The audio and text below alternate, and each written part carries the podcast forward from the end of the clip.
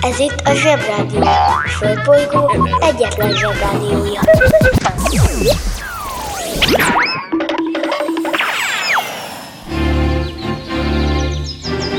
Zsebrádió! Zsebrádió. Naponta egyszer, de lehet többször is. Hello! Üdvözlök mindenkit, Jojo vagyok és Superman a jelem, és igen, én vagyok az a személy, aki már majdnem egy hete tartozik mindenkinek egy turbánnal. Sőt, úgy szavam szavamba öltsem, a turbán helyes kiteregetésének, sejtésének, rejtéjével és fortéjaival is tartozom. Ezt az üzenetet a Zsebrádió központi tömblöcéből csempészte ki az okostelefon, a fenekébe rejtve. Jelenleg a turbános történetekkel adósok börtönében töltöm a napjaimat, mert már legalább háromszor nem mondtam el a zsebiben a nagy turbán rejtét. Most egy életre megtanulom, hogy nem tartozunk dolgokkal, visszaadjuk a kölcsönkért játékfegyvereket, a különböző kis autókat, babákat, és egyáltalán nem tartozunk focis kártyákkal sem. Ha megígérjük, akkor adjuk meg oda magunktól. Lehet, hogy több üzenetre nem lesz lehetőségem, mert azt ígértem az okostelefonnak, hogy ez egy nagyon rövid kis üzenet lesz, de sajnos elég nagy lett.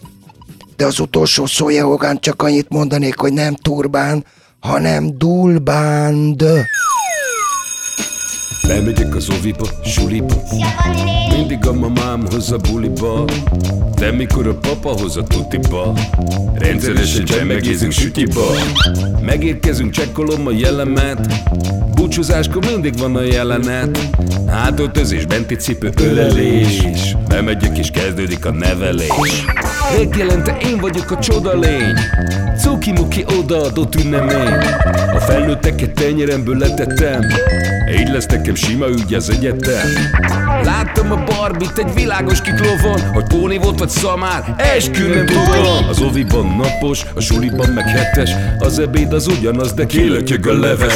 Vége az ovinak, a mama megvárat Biztos, hogy megment a mancsőrjára Mi volt a házi? Nem emlékszem. Mit tenne ilyenkor tűzoltó szem? Napközi külön orra szabad idő Húszosabb, én melegítő tornacipő Én, a Lozi, meg a Gyüli, meg a Bélus Heti kettőt maladunk, mert váll a logopédus!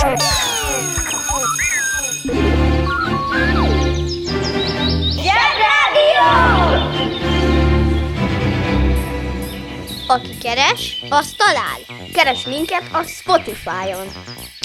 Hello, bello, zsebhallgatók, április 28-a szerda van az időjárás, és rákukkant a naptára, és rájön, hogy le van maradva egy hónappal. Lássuk, miből főzünk ma, mi történt a világban régen és még régebben, és mi történik, ha nem történik semmi. Azt javaslom, kezdjük talán turbánnal, nem tudom, hogy hogy jutott eszembe, de ez egy rendkívül érdekes dolog. Néhány zsebivel ezelőtt beszéltünk arról, hogy egy tetszőleges török szultán április 23-án elindult Magyarországra a seregével, tehát most jön, 60 ezer emberrel, és négy hónap és egy hétnyi gyaloglás után megérkeztenek Mohácsra. Egyrészt kezdjük azzal, hogy szerintem nem Mohácsra indulnak, mert, mert a törökök mindent ővel meg űbetűvel mondanak, de ha nem, akkor meg Uzunarac. Azt hiszem, hogy az Uzunarac, nem tudom, hogy kell kiejteni. Valószínűleg a legismertebb török kifejezés, ugyanis minden török kamió hátuljára rá van írva, hogy Uzunarac. Gyerekkoromban azt hittem, hogy ez valami csatakiáltás lehet, sőt, talán a Munyival, meg a Szirmai Mikivel kiabáltok kis pizzajozás közben, hogy Uzunarac, Uzunarac, de közben rá kellett jönnöm, hogy azt jelenti, hogy hosszú vontatmány. Ezért visszaálltunk arra, hogy a Borsai bácsi kocsia mellett körözve azt kiabáltuk, hogy mit teszik a bácsi, mert a Borsai bácsi néha elordította magát, hogy messzet, mert messzet árult. Maradjunk annyiba, hogy nagyon szellemes kisfiúk voltunk. De ugorjunk vissza erre a hadseregre. Ugye mindenki volt már kiránduláson, ahol előmegy a zsuzsanéni, és versengés van a különösen jó magaviseletű nebulók között, stréberek. Hogy kifoghatja meg a kezét. Gondolom ilyen lehetőség a szultánnál is volt, és a többiek jöttek mögötte, kézenfogva, kettes sorban, ahogy azt kell. Na, induljon az eleje! Tuti, hogy kettesével mentek, mert ha az úton szembe jött valaki, és négyen mennek, vagy össze-vissza kolbászolnak, mint az ökörhúgyozás, akkor mi van? Ha nem lehet az egész utat lezárni. Na, tehát, Kettesével 60 ezer katona, az 30 ezer sor.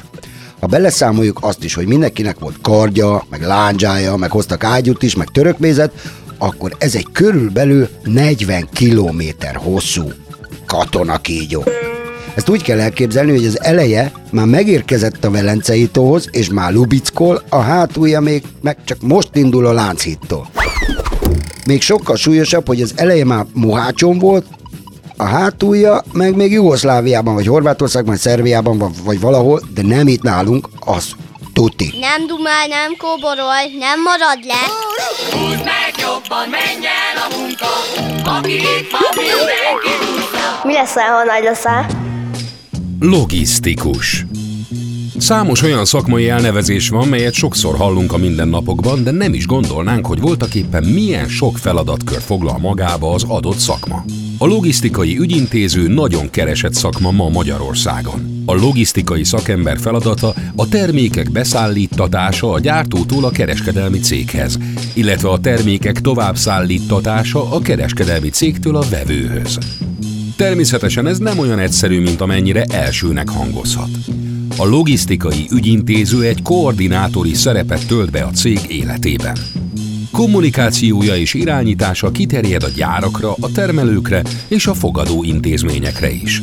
A logisztikai szakember a szállítmányozás során irányít, ellenőriz és dokumentál. Working in a coal mine, going down, down, down. Working in a coal mine, about to step down. Working in a coal mine, going down, down, down. Zsebrádió! Ismét kapható a galambféle frottírhajpánt. Megvehető a nagyobb mozikban és videótékákban. És akkor jön a turbán. Először is tisztázzuk, hogy nem turbán, hanem dulbánd. Erre visszatérünk. Valamikor. Nem a valamikor. Tehát, miután tudjuk, hogy a törökök dulbándot viselnek, mindegyikük úgy jön, hogy közben egyensúlyez a fején egy dulbándot. Attól vonatkoztassunk el, hogy biztos, hogy mindenkinek belevart az anyukája, belevarta az anyukája monogramját a dulbándba, de a 60 ezer török között biztos volt legalább 10 ezer Mehmet, Szóval ez nagyon macerás, és könnyű összecserélni a dulbándokat. Napokig tartó kutatás után jöttünk rá, hogy ez a dulbánd két dologra jó. Nagy figyi. Nagyon durva. Egyrészt ez egy halotti lepel. Tehát, ha a török úrnak a csatában megtetszik halni, akkor ebbe kell őtet becsavarni és eltemetni. Tehát tulajdonképpen a dulbánd egy mobil koporsó. Másrészt gondolom megvéd a fejbevágástól, illetve megismerik egymást például a csata közben. Ez fontos. Gólya-gólya gilice, mitől véres a lábad? Török gyerek megvágta, magyar gyerek gyógyítja. Lényeg a lényeg, hogy négy hónapon keresztül viselni egy sapkát, az azt jelenti, hogy az ember fején kialakul egy úgynevezett ökoszisztéma. És most kapcsoljuk az okostelefon. Ökoszisztéma Ökoszisztéma alatt értjük az élőlények és élettelen környezetük teljes kapcsolatrendszerét, mely nyílt rendszer, de bizonyos mértékű önszabályozásra képes. Ökoszisztémaként nagyon sokféle valós rendszert vizsgálhatunk. Ökológiai rendszermodellt egy akvárium élőlény együttesére, egy petricsészébe szaporodó baktériumok populációt, vagy akár a bioszféra egészére is felírhatunk. A modell azonban mindig egy leegyszerűsítés, lényegkiemelést jelent, így a modell viselkedése sohasem teljesen azonos a vizsgált objektum viselkedésével. Tehát ha egy szakában vizsgálunk egy ott kialakult ökoszisztémát, vagy bajuszban, az nem jelenti azt, hogy ezek minden más szakában vagy bajuszban is felelhetők.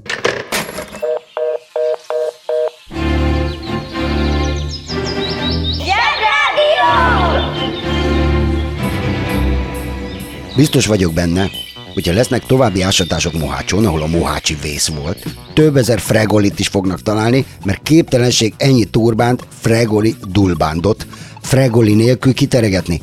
Így, hogy megfejtettük a dulbánd rejtét, adja magát a fregoli sejtés, miszerint a törökök akkor mennek háborúba, ha elkezdenek előtte bazisok fregolit gyártani. Vagy esetleg menet közben vesznek jugoszláv fregolikat. Akinél nincs fregoli, az nem jön. Az interneten minden is kapható. Vásároljon Fregolit!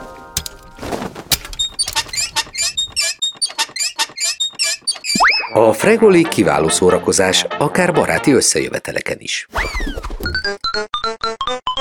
A műsorszám Fregoli. megjelenítést tartalmazott.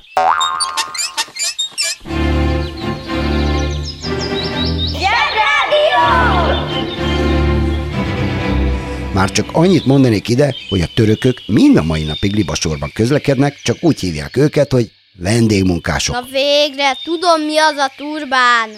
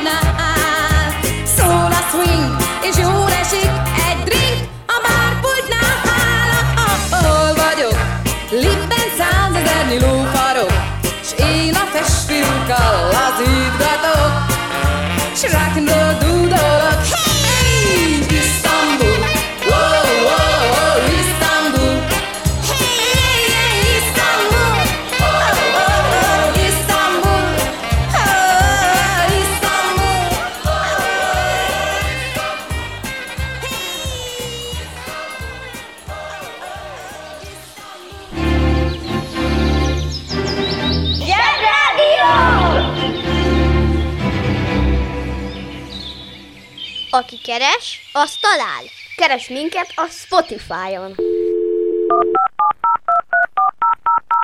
Most már nekünk is van rádiónk. Közi Telekom! Jó fej vagy! Tervezünk egy délutánt is. Együtt, veled.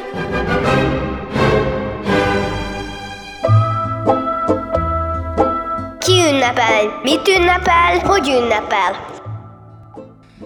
1899. április 28-án született William McBrazel, amerikai farmer, aki arról híres, hogy ő a Roswelli UFO szerencsétlenség állítólagos szemtanúja. Ez van benne az internetben, az úgynevezett Wikipédiában, amiről úgy gondoljuk, hogy minden igaz, ami oda van írva.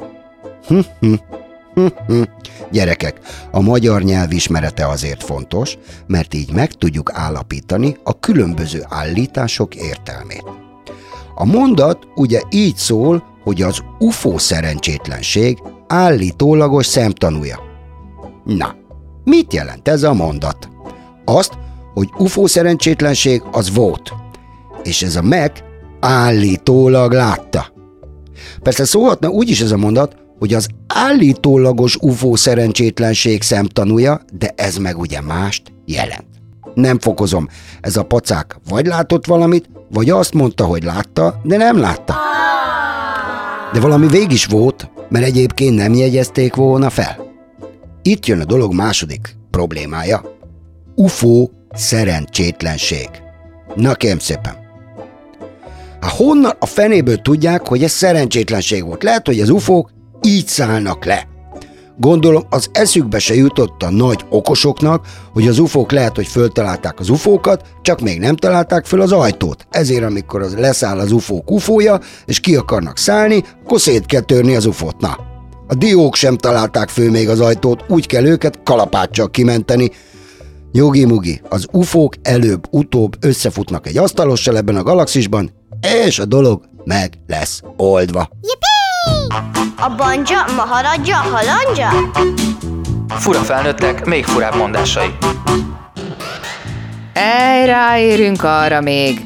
mondja Pató Pál úr Petőfi Sándor versében, nagyjából úgy mindenre.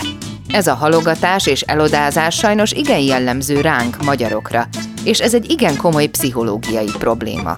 A dolgok, pláne a fontos dolgok halogatása, mint például az orvos vagy fogorvos, ahová csak akkor megyünk, amikor már kész a baj, szinte minden esetben egy nagyobb problémához vezetnek. Ennek a rossz szokásnak a kiküszöböléséhez szükség van először is a felismerésre, hogy ilyenek vagyunk, és a belátására annak a ténynek, hogy sokkal jobb és szebb életet élhetünk, amennyiben el tudjuk hagyni eme szokásunkat.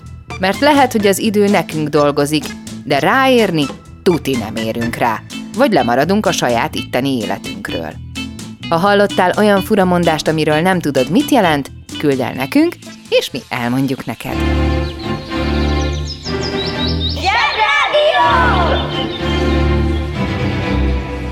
Ez a gyík bitcoin ma megint esik.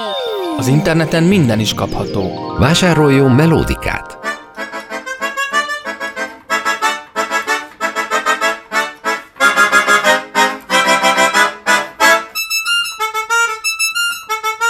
A melódika kiváló szórakozás, akár baráti összejöveteleken is. A műsorszám Melódika. megjelenítést tartalmazott. Szia!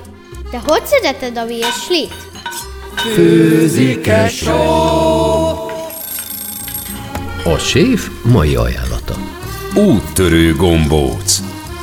Ez egy köret, pontosabban ez a tarhonya, ami a mi időnkben úgy nézett ki, mintha egy temérdek spagettit apróra vágtak volna egy géppel. Amúgy kitűnő köret. Jó étvágyat kívánunk.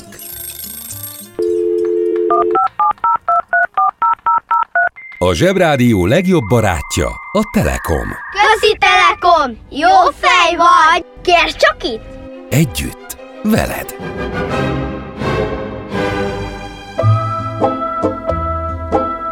Ünnepel? Mit ünnepel? Hogy ünnepel? 1855. április 28-án meghalt szegény Pató Pál úr. Őt egy 1847-es Petőfi versből ismerjük, és szinte biztos voltam benne, hogy a Petőfi kitalált szeméről írta a verset, aki lusta, mindent halogat, és hagyja, hogy mindent belepjen a gaz, meg az elmúlás. De nem! Szegény ördög egy kis nemes volt, ami abban az időben nem volt nagy extraság, minden faluba volt ilyen. Volt neki valami régi öröksége, jussa, földje, abból éldegélt, vagy henceget. Ez a szegény pató összesen annyit vétett, hogy 16 év házasság után született meg az első gyereke. Na most egyrészt ki a bánat a Petőfi Sándor, hogy beszóljon valakinek, hogy mikor lesz gyereke, az ilyesmit nem illik. Petőfikám, közöd, hm? Ezt a dolgot úgy hívják, hogy bífelés, és kövérkés repperek szoktak nyilvánosan üzengetni egymásnak, hogy milyen béna a másik. Az ilyesmi elég ciki és nevetséges, ezért cicaharcnak is hívják. Ez a Petőfi úr ezek szerint nagyszerű költő volt, de igen hepciáskodó ember is. Srácok, jobb, ha megtanuljátok, hogy azért, mert valaki szépen ír verset, még nem biztos, hogy egy édes pofa. Jobb, ha tudjátok, hogy nekünk emberiségnek, de nekünk például magyaroknak is vannak közös ügyeink és magánügyeink. A kettő nem összekeverendő.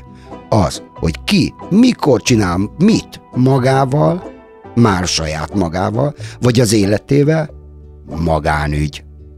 Mindig vannak izgágák, akik jó hangosan megmondják másoknak, hogy azoknak mit kéne csinálni. Nagyon idegesítőek. Sőt, már biztosan nagyon idegesítőek voltak kisgyereknek is. Az ilyen alakokat úgy tudjuk a legkönnyebben kiszűrni, hogy minél hangosabban és magabiztosabban mondják, hogy másnak mit kéne csinálni, annál biztosabb, hogy semmi közük hozzá.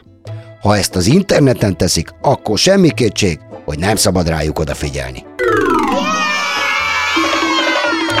Rájöttem, hogy ha a zsebi műsor elején nem ígérem meg, hogy mi lesz benne, akkor tadá, nem hagyok ki semmit, és nem kell visszamennem a tömlöcbe nehéz vasak közé rácsba kapaszkodva kinézni az ablakon, mint a Monte Cristónak.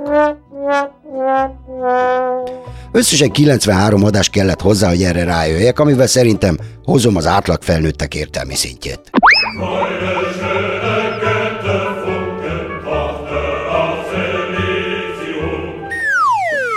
Ideje komolyabb vizekre evezni, baj van. Támad a flotta.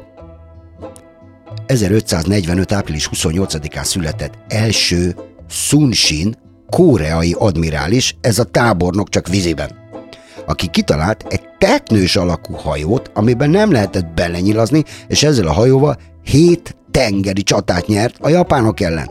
Túlerő ellen. Koreának és Japánnak egy csomó óceánja van, ezért nagyon-nagyon tudnak hajózni, úgyhogy ez egy írtó menő dolog. Erről egyébként meg tudtok nézni marha klassz filmeket.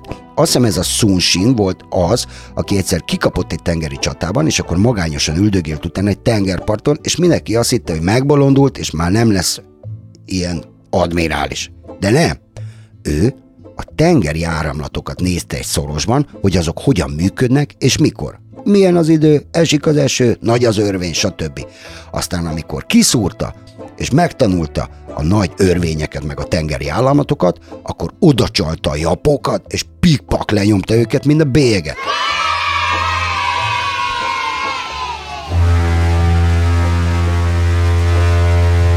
A másik hajós balhénk az, 1798-ban történt, április 28-án, szintén, hogy lázadás tört ki a Bounty nevű hajó fedélzetén. Erről egyébként semmit nem tudnánk, ha nem készült volna belőle legalább két híres film, híres színészekkel, ugyanis valószínűleg a világ, világ hadiflottáinak rendkívül sok hajóján tört ki lázadás, csak abból nem készültek filmek. Kész agyrém.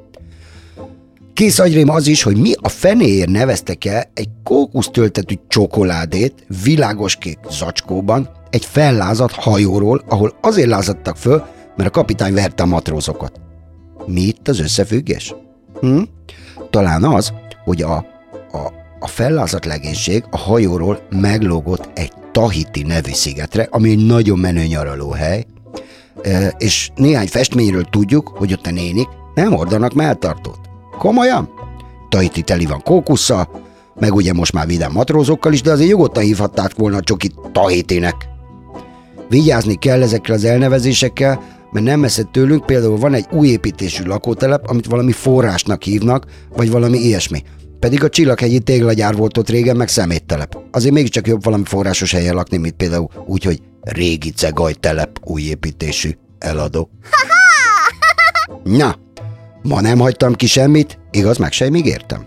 De ez csak egy próba volt, legközelebb persze meg fogok ígérni egy csomó mindent, de meg is próbálom majd betartani.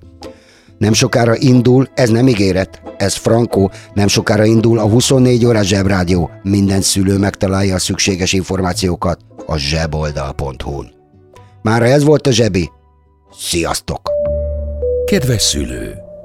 Kérjük, ellenőrizze a szakterületet, hogy tartózkodik-e ott önhöz tartozó kiskorú. Amennyiben nem, úgy ön a mai pályát sikeresen teljesítette a következő szintre léphet. A következő szint neve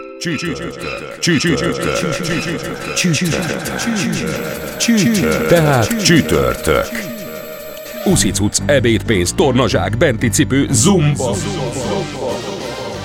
Gratulálunk a mai sikeres reggelhez. Találkozunk holnap.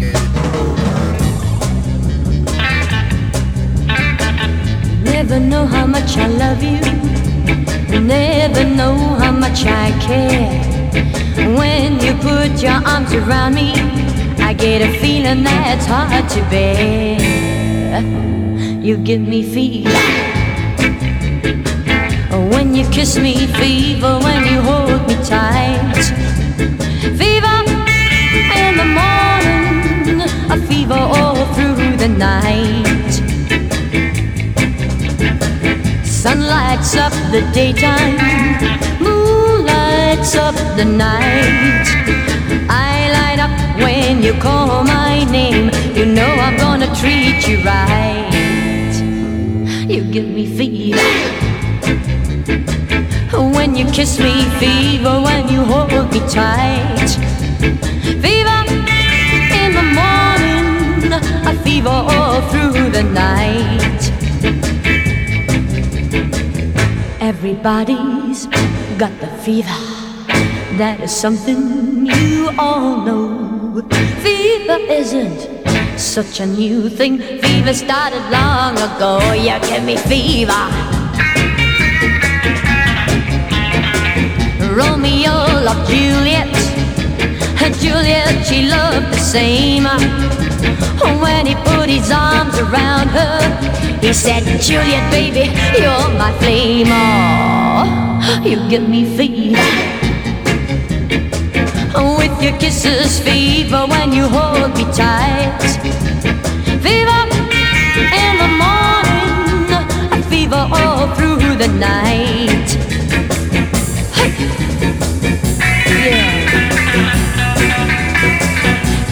Smith and Pocahontas, I had a very mad affair. Oh, when her daddy tried to kill him, she said, Daddy, Daddy, don't you dare. Oh, he gives me fever. Mm-hmm, with his kisses, fever when he holds me tight. Fever, I'm his missus, yeah. Daddy, Daddy, treat him right.